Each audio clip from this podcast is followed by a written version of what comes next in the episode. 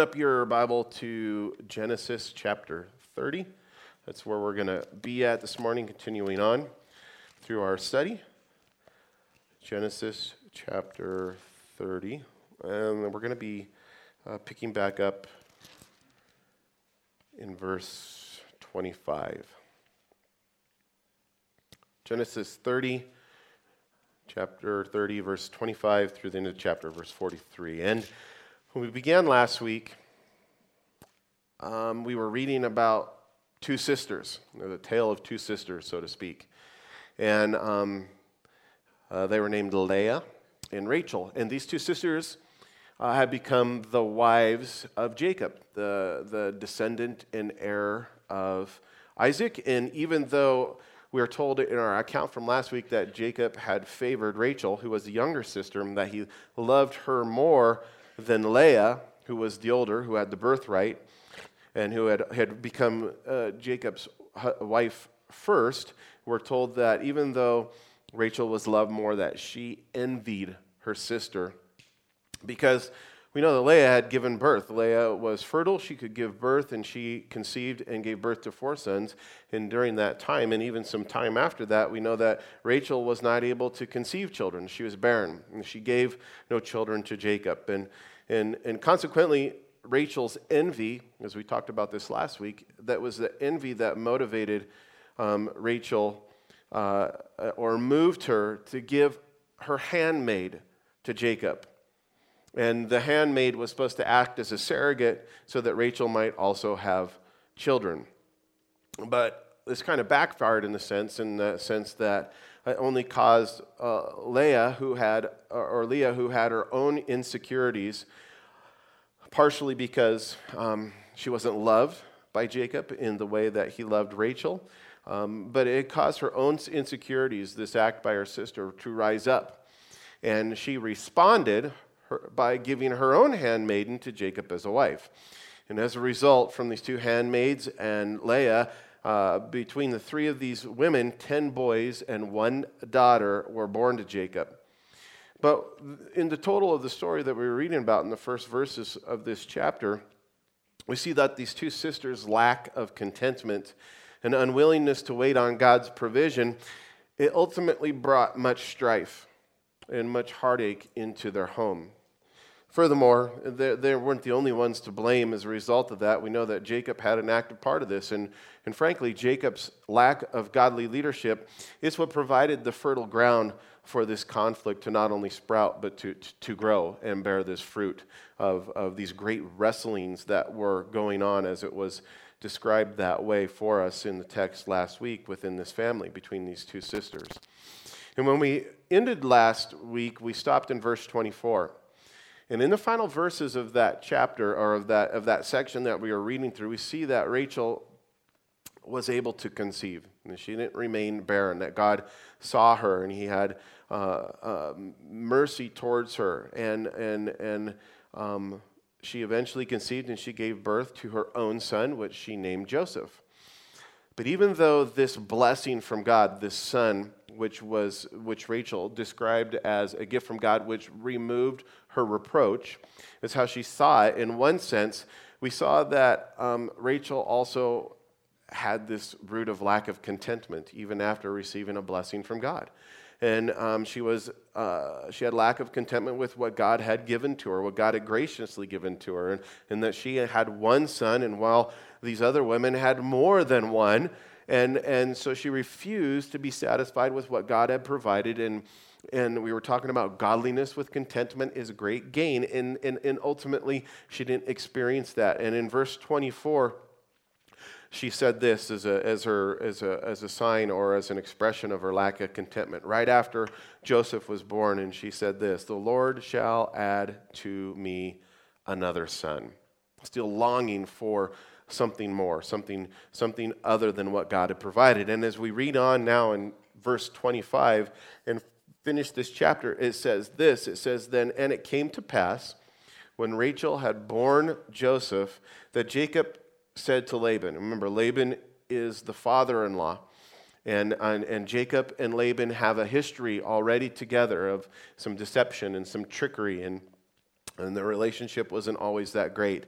And he came to him and he said, Jacob came to Laban and said, Send me away that I may go to my place and to my country. Give me my wives and my children for what I have served you, and let me go, for you know my service which I have done for you. And, verse 27, Laban said to him, Please stay, if I have found favor in your eyes. And Jacob probably could have gone and said, Well, really, you hadn't, but Anyway, he said, For I have learned, this is what, this is what Laban said, for I have learned by experience. That's significant. I've learned by experience that the Lord has blessed me for your sake. Then he said, Name me your wages and I will give it. Sounds really familiar, doesn't it? Just name me your wages and I'll, I'll give it to you. And so Jacob said to him, You know how I have served you and how your livestock have been with me. For what you had before I came was little, and it was increased to a great amount. The Lord has blessed you since my coming, and now when shall I also provide for my own house? He's making his case. So he said, Well, what shall I give you? And Jacob said, You shall not give me anything. In other words, you tried giving me something before. He says, However, if you will do this thing for me, I will again feed and keep your flocks. Very specific in, in it this time. In verse 32, it said, Let me pass through all of your flocks today, removing from there the speckled and spotted sheep, and the brown ones among the lambs, and the spotted and speckled among the goats, and these shall be my wages. So my righteousness will answer for me in time to come or more literally what he's referring to is the fact that, that God, will, God will provide for him is what he's saying and that he's an honorable and just man that he'll hold true to the deal and god will, will provide for him. And that's really what that's, that, that, that phrase there so my righteousness will answer for me in the, in, in the time to come. When the subject of my wages comes before you everyone that is not speckled and spotted among the goats and the brown and among the lambs will be considered stolen if it is with me and Laban said, Oh, that it were according to your word. And he removed that day, and this is Laban, and he removed that day the male goats that were speckled and spotted, and all the female goats that were speckled and spotted, every one that had some white in it, and the brown ones among the lambs, and gave them into the hands of his sons. And he put he put three days' journey between himself and Jacob, and Jacob fed the rest of Laban's flocks. there should be a little insert right there. At least it's in my Bible. It says scoundrel.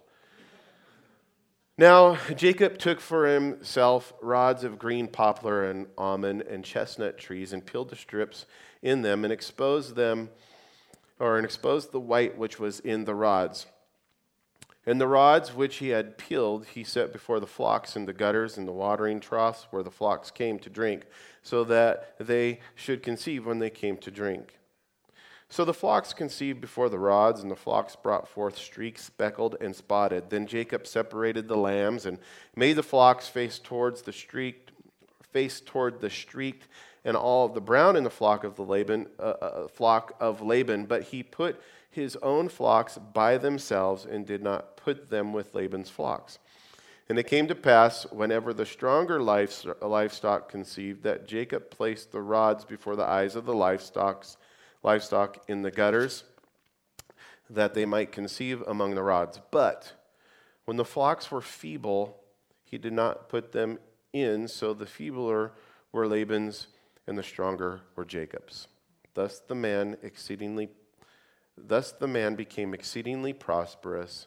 He had large flocks, female and male servants, camels, and donkeys. Lord, let's pray. Lord, as we read through these verses, God, I'm reminded of the fact that um, you make good on your promises to us even when the enemy and others stand in the way or come against us.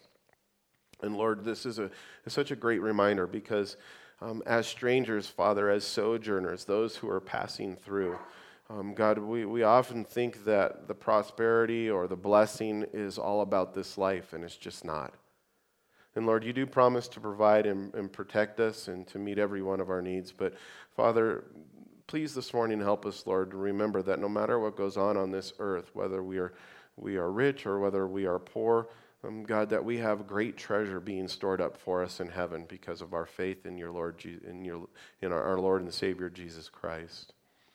And Lord, even even in this life, we know that you're looking out for us. And God, we know that this world is contrary to you, and therefore it's contrary to us. And Lord, we know that we have um, the adversary of our own flesh that desires, God, to do things our own way rather than exercising faith and, and holding fast to the things that you've called us to. So, Father, as we read about Jacob and this interaction again with Laban, and Lord, to see how you blessed him, even in spite of his, his foolishness, as he exercised uh, faith in you, I pray, God, that we would be encouraged this morning to do the same.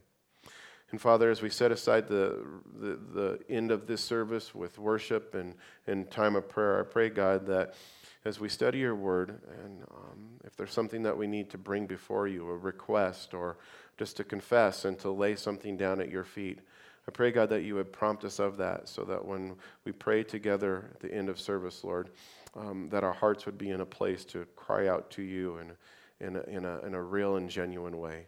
Lord, that you would hear us and receive us. We pray these things in Jesus' name. Amen. All right. Now, picking back up in verse 25, as we look back, we see a transition with the birth of Joseph. And with the birth of, jo- with the birth of Joseph, we're told that Jacob went to his father in law really to, to ask permission is, is the idea that we're being given here to return to the land of Canaan, back to his, his father's, where Abraham was at, and his mother uh, uh, Rachel. And, and, and, and technically, Jacob didn't need to really ask for Laban's permission to leave, considering he had completed all of the years of service that he had promised to him. And, and Jacob even re- refers to that. And not only had Jacob given the 14 years for the, the, two, the two daughters who became his wives, he had given much more than that and, and even continued to serve in the midst of the deception and how he had been deceived. Nevertheless, we read here that Jacob sought uh, to honor his father in law. And he sought to leave in a peaceable way. And it's just a reminder for us that as believers, we're called to, as much as is up to us, to be at peace with all men, with, with all of those around us, making sure that we're doing our part as unto the Lord. And, and we see that taking place with, with Jacob here. Furthermore, we need to understand that this asking to leave at this time, it was really a maneuver on Jacob's behalf. It was a maneuver by Jacob in order to strike up this next deal that we read about in the following verses. You see, during these. Um, during these years, Jacob, that Jacob had been working for Laban, he had, he had acquired really nothing more than Rachel and, and Leah, and, and, and of course the sons and the, the children that were born to him. Uh, but that's all that he acquired was Rachel and Leah through, through Laban. And, and, and even though during this time of, of uh, Jacob's service, we, we see that Laban had experienced a great increase. And, and however, if Jacob was to leave with his family, he could only leave with his family. All the flocks um, uh, uh, uh, were, were, Jacob's, and he would have nothing of his, or were, were uh, Laban's, and so he would have nothing of his own to support his family. So there had to be an exit plan. Excuse me. And when we get into chapter 31, uh, we see that the events that we're reading about here were, were guided by God in other words, Jacob going to Laban and, and explaining these things and asking these things, these things were all guided by God who had come to Jacob and he had spoke this specific plan to Jacob in a dream. And in light of this, we can see that this stirring to go back to his own country, to the land of Canaan, was the result of God calling Jacob back. And, and I often wonder if, if, if Jacob hadn't had that dream with God, that Jacob may have just stayed there and, and obviously, God had a plan, God had a purpose. And um, even though Jacob was, was content with his family and, and doing what he was doing there, his purpose in life was to be in the land of Canaan. Remember, the land of Canaan was the land that God had promised to give to the descendants of Abraham. It was a covenantal promise that God had made to Abraham when he called him out of Ur, the land of the Chaldeans. and um, God had promised that Abraham's descendants would inherit the, the land. And um, that these promises that God had spoken of an inheritance of, the, of this land that God was taking him to, it had been dan- handed down through Abraham and to Isaac, his son, and from Isaac, his son, to Jacob. And now that Jacob had been blessed, there's this transition that we see going on here now with the birth of, of Joseph. We see that now that Jacob had been blessed with all these sons who were to inherit the land, it was time for them to return and dwell in a place that God had called them to. Excuse me, the place that God had given to them. And God was going to see to it in the process that Jacob didn't leave empty handed. For God had also promised to provide for Jacob. You remember? He'd also promised to prosper Jacob. Uh, uh, uh, but this would require Jacob to exercise faith.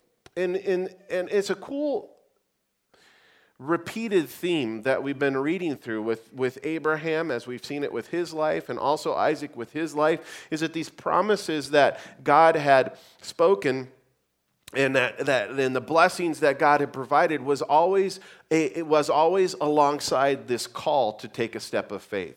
You know, from the very beginning, with Abraham coming out, and God saying, Come, I want to bless you. Take the step of faith. It's for you. You don't have to do anything. All you got to do is come and receive it. And such was the case here now, as God had a plan. And all he was asking Jacob to do was to step out in faith, to trust him, and to, to, uh, to enact the plan and God would, would prosper him. And so Jacob came to Laban in order to strike up a deal, the deal that, that, the, that the, in, in regards to the plan that God had spoken to Jacob. And, and Laban, who um, who, who believed through this process that, the, the, that he had got the best of Jacob. If you remember, the very first time that they had, had made a deal together, Jacob, of course, was more than willing to make another deal for lots of reasons. He, he did not want Jacob to leave. Uh, and, and, and, and you can see that he cared very little about Leah and Rachel and the grandkids. Later on, uh, when Jacob does decide to leave, you'll see some interest in that and even in that, there was some underlying things. But, but Laban was more concerned about the prosperity, right? The material things that he had gathered as a result of, of, of Jacob being there. and of course, he wanted more than that. And right away, we see Laban doing what he had previously done.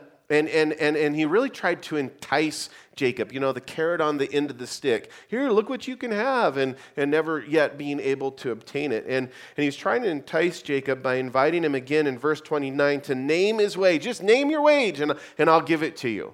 You know, as I could picture him doing one of these, you know, trying to lure him into his trap. Again, and in the course of the conversation that we read about here in these first verses, we see Laban's willingness to give Jacob a wage if he remain. We see his willingness to do this was rooted in the fact that he didn't want Jacob to leave because he had been financially blessed, even recognized that it was God who was blessing him through Jacob since Jacob had been around. In fact, Laban said in verse 27, he said there, I pointed it out, it says, For I have learned by experience that the Lord has blessed you for my or, or bless me for your sake. And what Laban was really saying is the result of God's blessing upon Jacob, right? As a result of God's blessing on Jacob, he in turn was also being blessed. Thank you. Appreciate that. There was a time in my life when I worked at uh, uh, Gym 66, Dorica's, there on Main Street. And uh, I got hired there, and it, and it was a God thing. But Steve Storica's uh, is, is, I like the guy a lot. And uh, he was a, a, difficult man to work for at times. But uh, the, the point of the story is not as difficult. The point of the story is, is, the, is the business, he, he took over the business, bought it from his father, and um, it, it was, in one sense, kind of struggling. And uh, he hired me, and, and when he hired me, there was two other people who were going to this church who were, who were, who were believers who went to work about the same time. And, and, and in addition to that, there was another devout Christian who was working there. And, and, and it was a small business, but we made up a big portion, uh, believers did, of the workforce that was there. And the cool thing about it is, is within about a year's amount of time of, of us working there, and, and really it wasn't because of us, it was because God was blessing us. who worked there is, is that Steve's business quadrupled four times of what it was doing in one year. And, and, and literally, the business began to make millions of dollars, so much so that he just left it to us and said, run it. And he went and, he went and played. He rode his Harleys and he went out of town and he traveled. And, and, and, and, and, and, and that was all good in one sense. But, but, and I don't know if Steve ever recognized it, but truly I recognized it, and those Christians who I work with understood it too, is because God was blessing us, and as a result, Steve and the others in the business were being blessed as well. And, and, and, and in the sense, that's the same thing here. You know, when we do our work, when we live our lives in a way that is honoring to God, and putting Him first, and God's blessing is pouring out on our lives, if we're in turn living the way that God wants us to, that blessing is naturally going to flow out to the lives of those around us, to believers and unbelievers alike. And, and, and, and, and they may or may not recognize it, but in, in Laban's sense, he, he's seen it. And it's interesting to note that even Laban, who was an idol worshiping pagan, okay, because he was, by all means, he was an idol worshiping pagan. It's interesting to see that he saw that there was something different with Jacob, and he was able to recognize that it was God's hand. In light of this, I wonder if those around us who we work with, who we go to school with, who we live by, I wonder if those around us are experiencing God by being around us. Do those around you experience God simply because they are around you? In other words, are people whom God has placed in our lives experiencing God because of us? And are they seeing God's or seeing through God's hand upon us the fact that God is a good God, that God is a gracious God? In other words, are we living, are we playing, and are we working as unto the Lord so that God might be seen and glorified, glorified through our lives? Remember, Jesus said in Matthew chapter 5, in verses 13 through 16, he said this. He said, You are the salt of the earth. But if the salt loses its flavor, how shall it be seasoned? It is then good for nothing but to be thrown out and trampled on underfoot by men. He said, You are the light of the world. A city that is on the, set on the hill cannot be hidden. Nor do they light a lamp and put it in a basket, but on a lampstand, and it gives light to all who are in the house. Therefore, let your light so shine before men, so that they may see your good works and glorify your Father in heaven. And this was Laban. But even though Laban was experiencing God through Jacob, we need to understand what we need to understand is that God, through Jacob, was making himself known to Laban. That's, that's ultimately what's going on. And, and there was some point at our lives, in our lives before, and there's people who we can look back upon at times before we gave our lives to Christ that we can go, you know what? I knew who Jesus was, and God showed himself to me through this person, and through that person, and through another person. And God was making himself known to us, perhaps through a grandparent or through a, a mother and a father, or, or, or, or even if you went to a church, maybe even through a, a pastor or someone in that church, a, a man or a woman older in the Lord who was discipling you. And that God was making himself known to you through them. And that's God's desire is that, is that men and women, the lost world, would know him through us.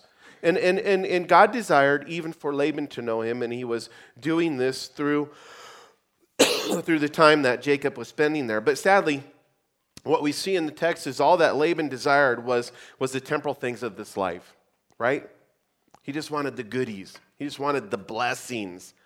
As he only cared about what he could get, and he did not care to experience God or to know him for himself.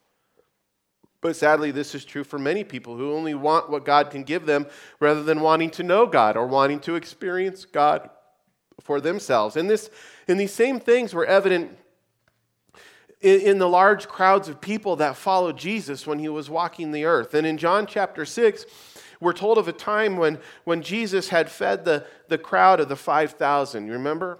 He fed them with the five loaves of bread and the two fish. And, and shortly after he fed them, he rose up the next morning to, to go away. And the, it says the crowds followed him. And, and, um, and, and Jesus stopped and he talked to him. And they were wanting him to give him some more bread and to give him some more food. And, and, and, and, and they were only following him. These crowds were at that point because he put food in their bellies. Kind of like the politicians today people follow them because they put food in their bellies. And of course, Jesus is nothing like the politicians because, because Jesus confronted this. And he, he said, basically, he said to him, Listen, guys, the, you're, you're, you're, the only reason you're following me is because of what I can give you. You have no interest to know me. And that's when Jesus said, You know, if you want to follow me, he said, The one who wants to follow me must eat my flesh and drink my blood. And what Jesus said in that, he said, Listen, I am the bread of life. And what Jesus was pointing out was their greater need, that they should come to him because of the spiritual need, not because of the temporal things of this life that would pass away, but because of the fact that he had eternal life to give them. This bread that he was, that they were desperately in need of. Unfortunately, guys, all too often, we who have experienced God and have come to know God, we too can be fickle in our relationship with Him in regards to wanting Him or wanting the things that He can give us. Can we not? We can be fickle. In that, as long as things are going the way we expect, or as long as we're getting what we want, you know, we commit ourselves to Jesus. Yay, Jesus. And we glorify God by the way we live our lives and by the things that we speak. But there are those times when things change, when things don't go the way that we expect, or when we're not getting what we want. And, and in those moments, we can be quick to stop giving thanks. We can be quick to stop rejoicing. And, and sadly, in those times and in those moments, our praise is replaced by complaint.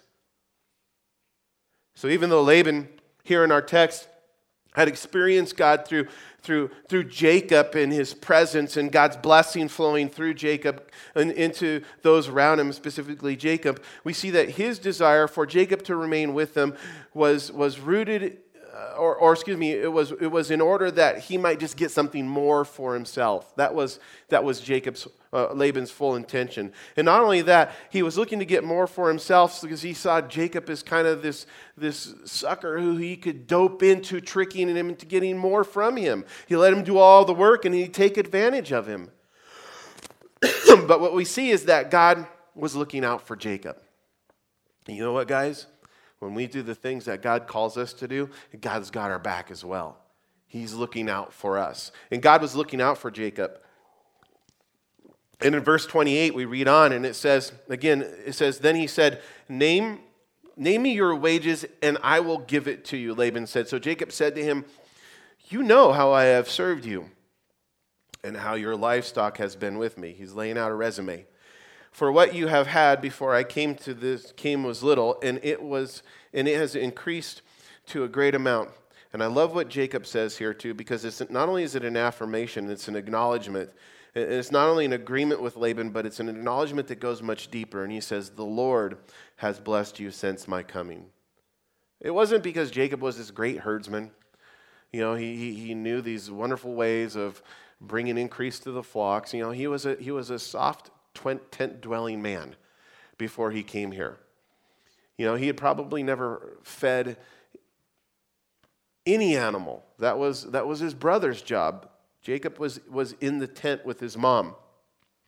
He was not qualified to do this. And he recognizes, he says, the Lord that has blessed you since, since my coming, you know? And now he says, When shall I provide for my own house? Again, his motive or his intention behind it. So he said, What shall I give you? And Jacob said, You shall not give me anything. if you will do this thing for me, I will again feed you, or I will again feed and keep your flocks. Just let me pass through all the flocks today, removing from there the speckled and spotted sheep, and all the brown ones among the lambs, and the spotted and speckled among the goats, and these shall be my wages. So my righteousness will be my answer for me in the time to come.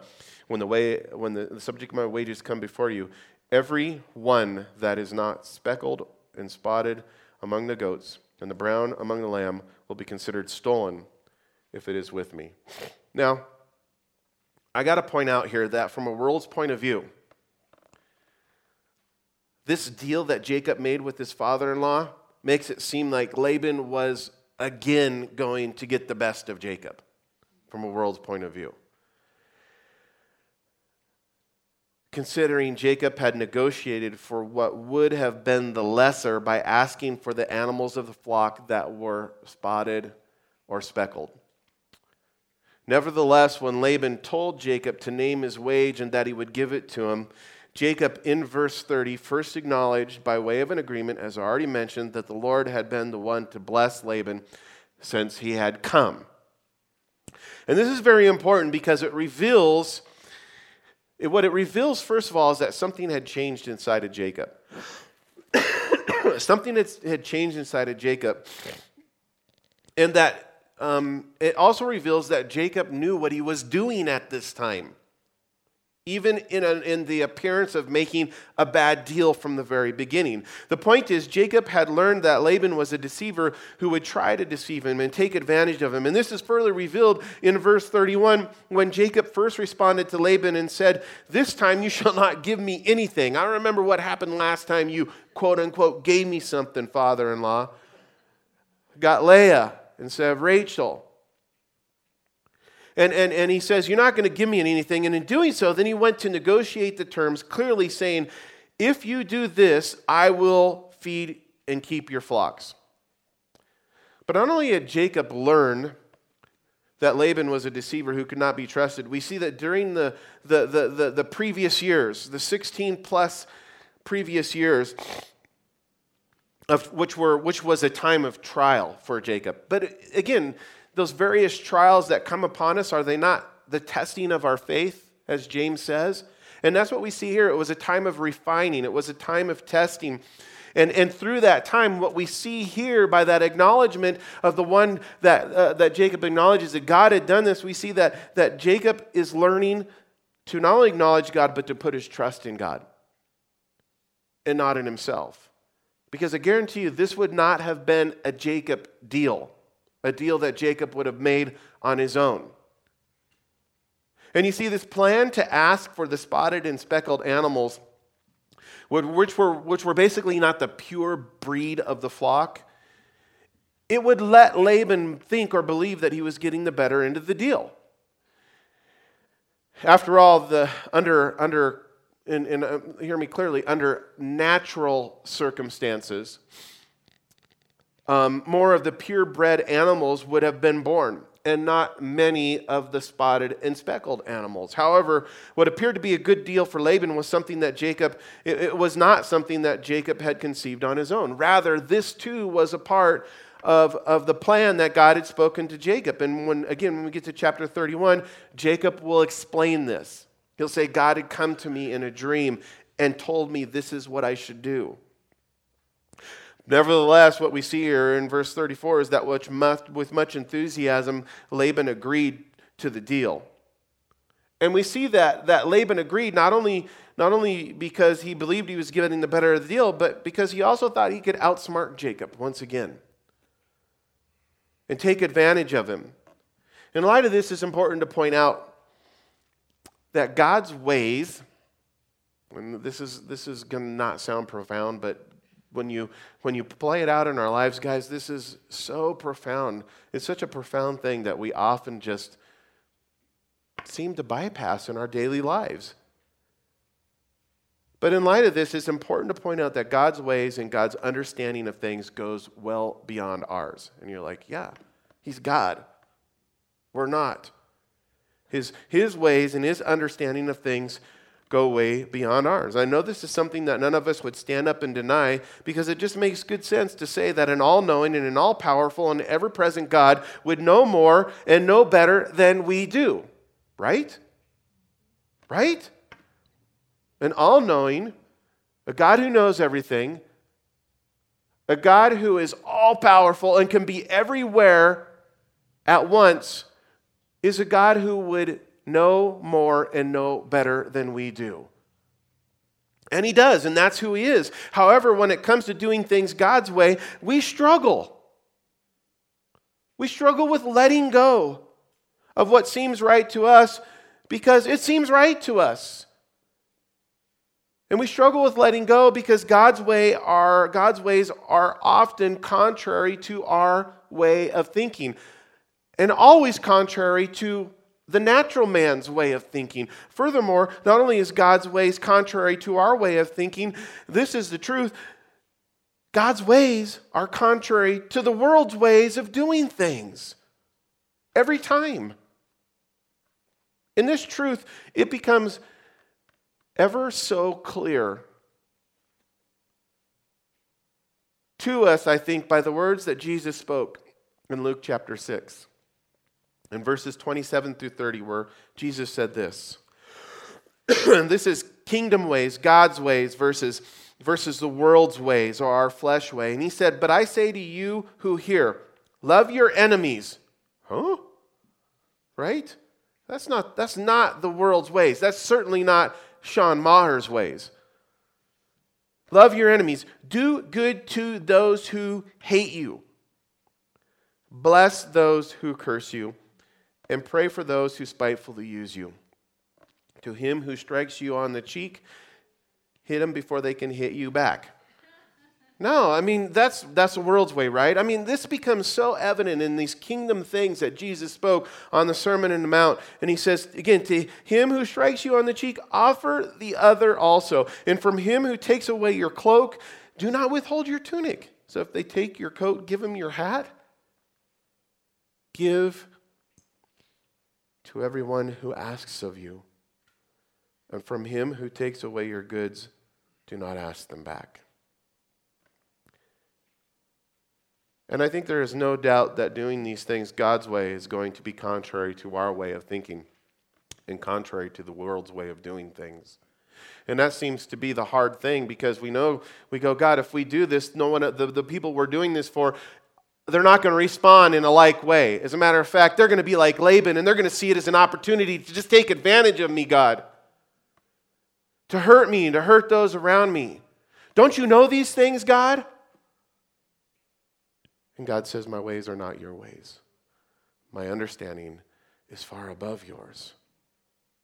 You know, and even though we've all had individual experiences where God in his understanding has asked us to do things that doesn't make sense to us, doing them requires faith. Faith in someone who we believe to be greater than us.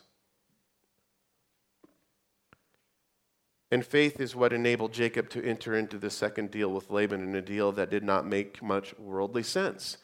He, when I first moved here, I have all these mechanic stories this morning. I don't know why, but that's what my past is. I'm a mechanic by trade.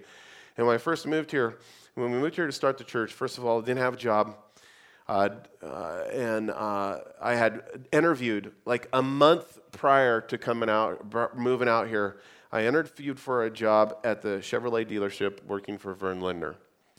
And um, they're like, well, yeah, you meet all the qualifications, but we need you to start tomorrow. We need somebody now. I'm like, well, I'm not going to be here for at least another month.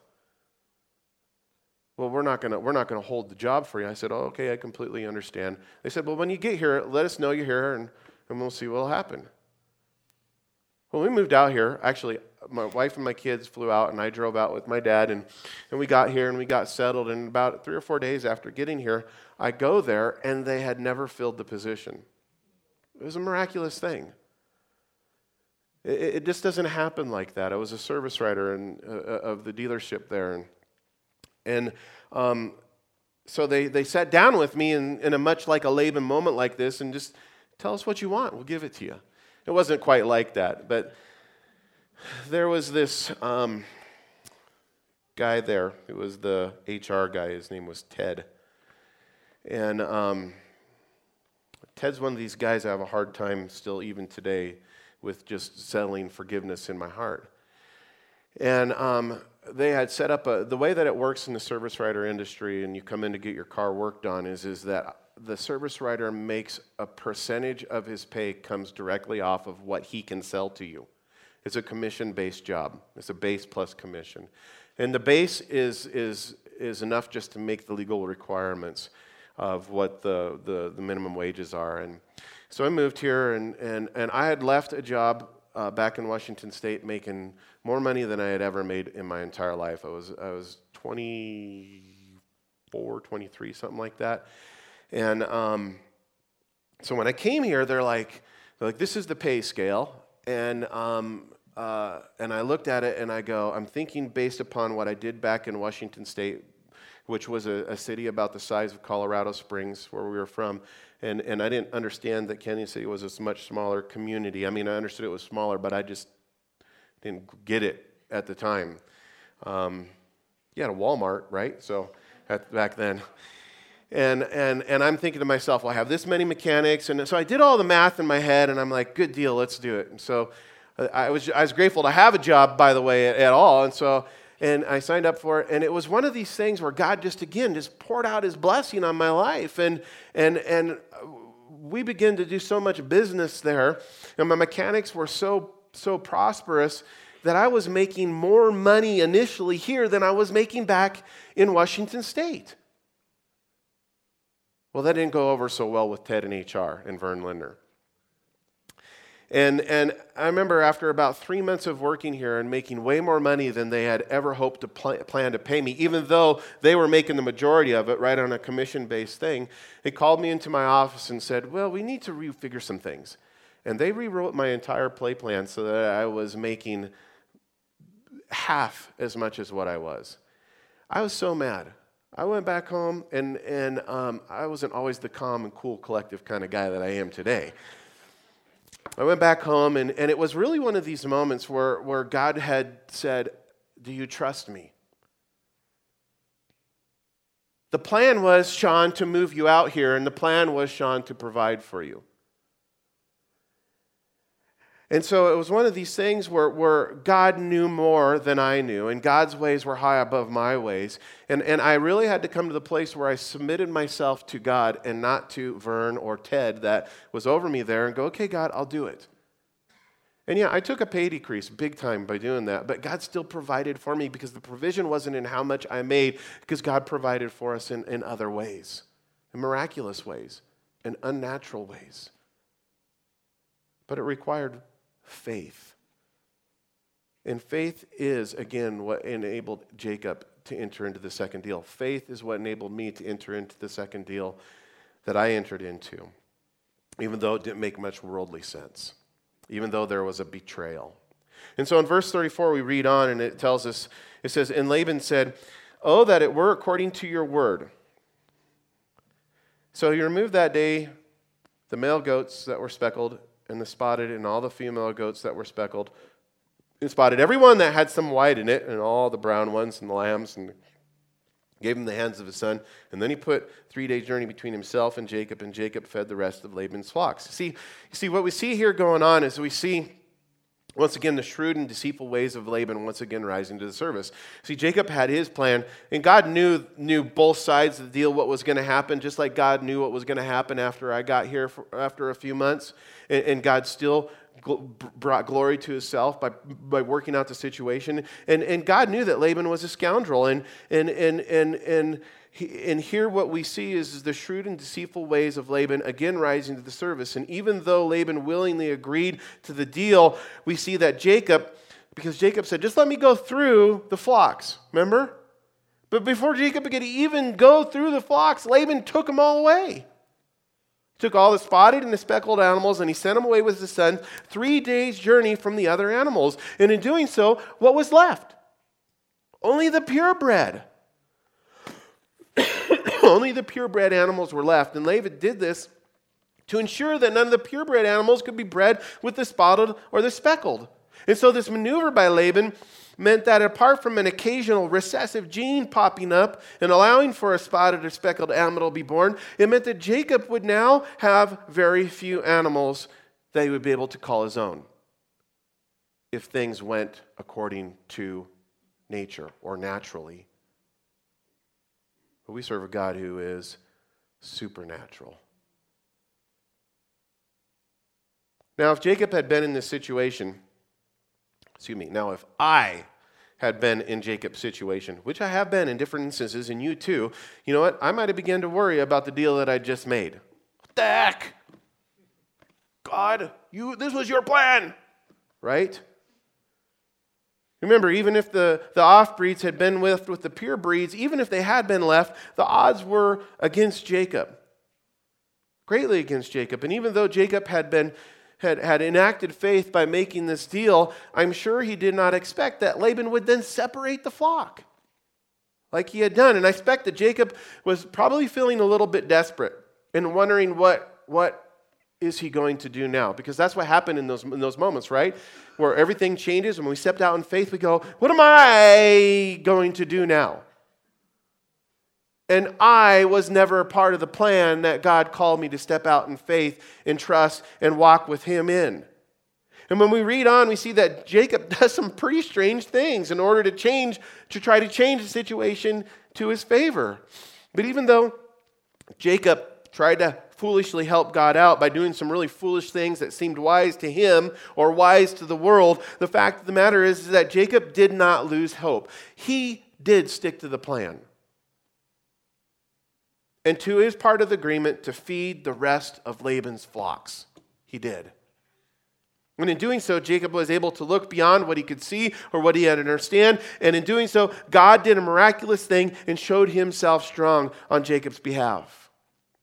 Now, I don't know about you, but there have been times, like I've shared, where I have stepped out in faith like Jacob and was willing to do what God had asked. Um, something, mind you, that didn't already make any sense to me. But I was willing to trust God and to do what He had asked.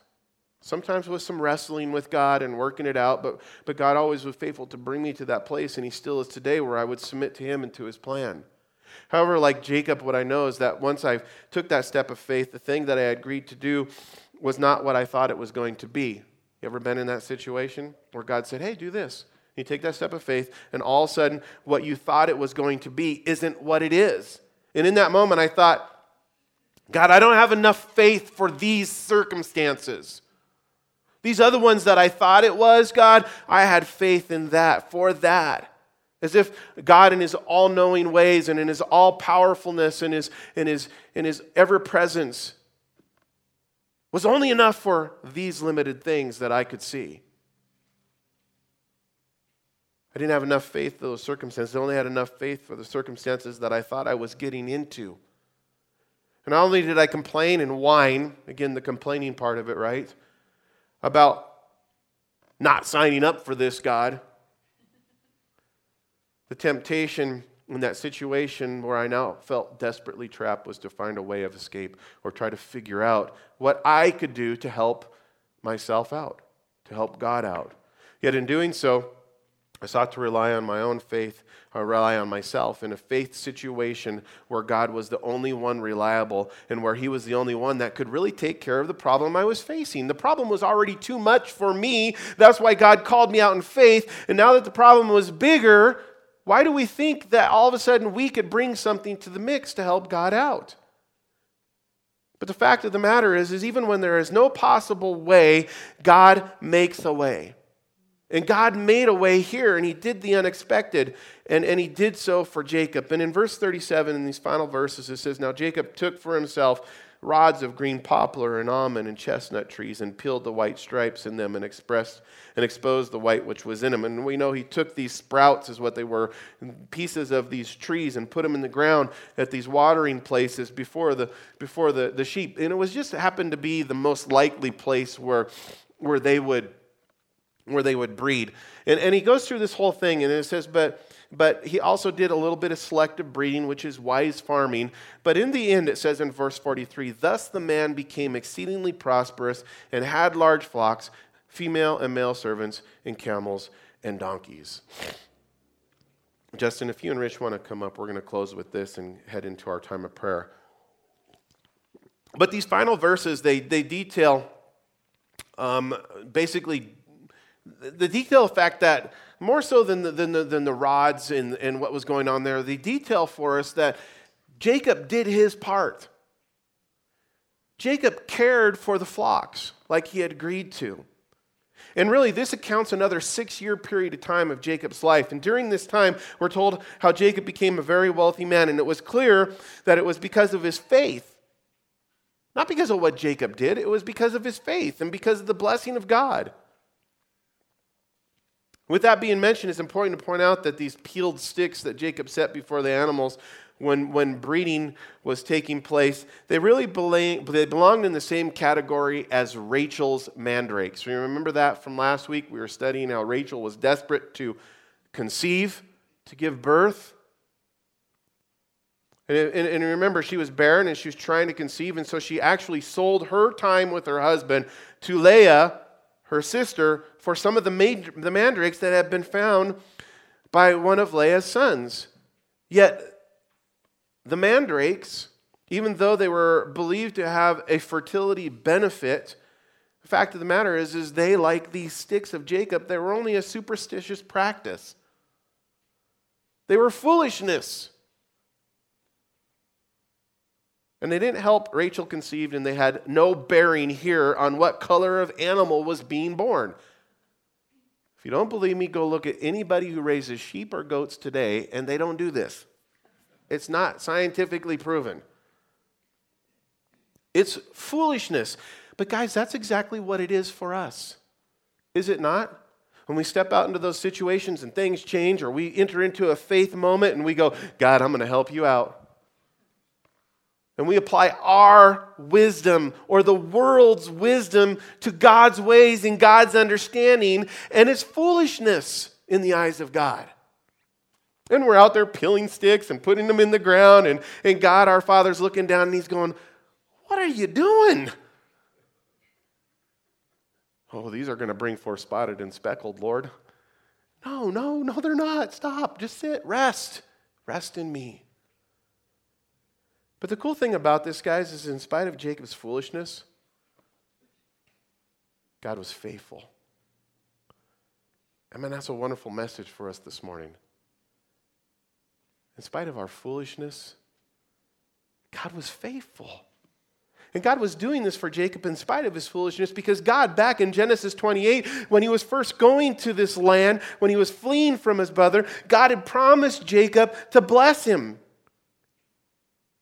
And Jacob prospered because God kept his promise. And since Laban had agreed to Jacob's terms, God's plan, he could do nothing and all these animals belonged to Jacob. Lord, we thank you, God, that you are the King of kings and the Lord of lords, and that you're our dad. And that we're your kids. And Father, you have a good plan and a good purpose for each one of our lives. And we know, God, that this plan and this purpose, this life that you've called us to, is truly a, a walk of faith. And I pray, God, that you would strengthen our faith again this morning. And God, that you would reveal to us perhaps these situations in our own lives, Lord, where we are sticking peeled sticks into the ground trying to bring forth something in our own strength and in our own wisdom in a way that seems right to us. When you clearly, God, have told us this is what you do and this is how you do it, trust in me. I pray, God, that we would trust in you. I pray, God, that we would stop putting those sticks in the ground, that we would let you work supernaturally.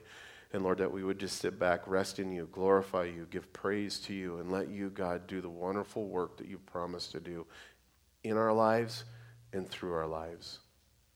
And as we come together this, this, this morning, Lord, and to, to, to worship you with these last two songs and to, to pray to you, God, and to offer up um, the things that are in our heart, the things that we need, our requests for others, God, we come to you knowing that you have a perfect plan and that you will answer them according to your will.